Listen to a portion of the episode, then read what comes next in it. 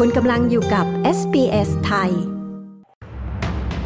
UN ย้ำหยุดยิงเพิ่ม 2 วันไม่พอจะสนองความต้องการความช่วยเหลือในกาซา รัฐบาลออสเตรเลียเตรียมตรวจสอบเรื่องค่าชดเชยสำหรับลูกค้าที่ได้รับผลกระทบจากระบบออฟตัสล่ม ผู้หญิงในออสเตรเลียยังคงมีรายได้น้อยกว่าเพื่อนร่วมงานที่เป็นผู้ชายอย่างมาก ติดตามสรุปข่าวรอบวันจาก s อ s ไทย 28 พฤศจิกายน 2566 กับดิฉัน ปริสุทธ์สดใสค่ะ องค์การสหประชาชาติกล่าวว่าการขยายระยะเวลาหยุดยิงเพื่อมนุษยธรรมในฉนวนกาซาจะไม่เพียงพอที่จะสนองต่อความต้องการความช่วยเหลือในกาซา อันโตนิโอ กูเทเรส เลขาธิการใหญ่องค์การสหประชาชาติ ชื่นชมการขยายระยะเวลาหยุดยิงออกไปสองวัน ซึ่งดำเนินการเจรจาโดยกาตาและอียิปต์ สหประชาชาติได้เพิ่มการส่งความช่วยเหลือด้านมนุษยธรรม ไปยังฉนวนกาซาในช่วง4 วันที่ผ่านมา ระหว่างการหยุดยิง และได้ส่งความช่วยเหลือไปยังพื้นที่ทางตอนเหนือบางแห่งของกาซาซึ่งถูกตัดขาดมาเป็นเวลาหลายสัปดาห์แล้ว รัฐบาลใหม่ของนิวซีแลนด์กล่าวว่ามีแผนที่จะยกเลิกการห้ามสูบบุหรี่ เพื่อหาเงินทุนไปใช้ในการลดภาษี ทั้งนี้นิวซีแลนด์ได้รับการชื่นชมว่าเป็นประเทศผู้นำของโลกในด้านการห้ามสูบบุหรี่ กฎหมายดังกล่าวซึ่งได้รับอนุมัติภายใต้รัฐบาลชุดก่อนของจาซินดาอาร์เดิร์นจะเริ่มการขายบุหรี่ให้แก่ผู้ที่เกิดหลังปี 2008 ตั้งแต่ปีหน้า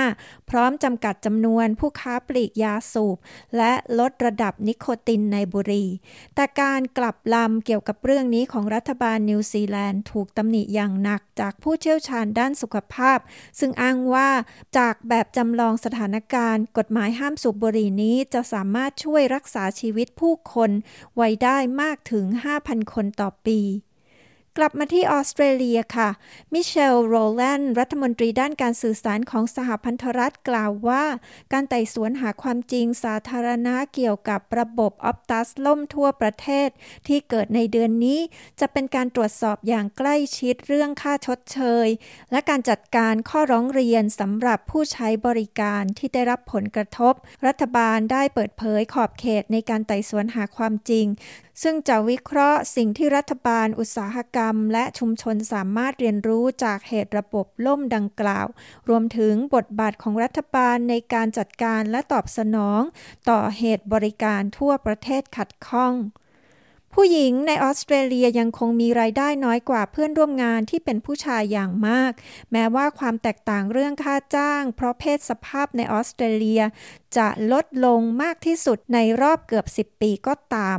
ข้อมูลล่าสุดประจำปีจากสำนักงานความเท่าเทียมทางเพศในสถานที่ทำงานยืนยันว่า ความแตกต่างโดยรวมเรื่องค่าจ้างเพราะเพศสภาพในปีนี้ ลดลงเหลือ 21.7%โดยลดลงจากเดิม 22.8%ในปี 2022 โดยส่วนใหญ่มาจากสัดส่วนที่เพิ่มขึ้นของจำนวนผู้หญิงที่ทำงานในตำแหน่งผู้จัดการอาวุโสของธุรกิจ แต่โดยเฉลี่ยแล้วยังคงมีผู้หญิงมากกว่าผู้ชาย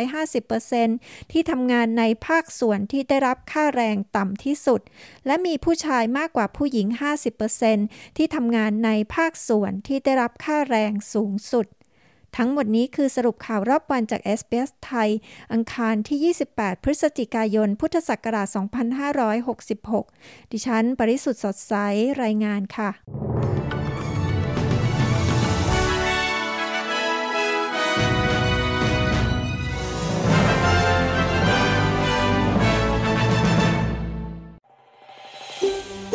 การฟังเรื่องราวน่าสนใจแบบนี้อีกใช่ไหม ฟังได้ทาง Apple Podcast Google Podcast Spotify หรือที่อื่น ๆ ที่คุณฟัง podcast ของคุณ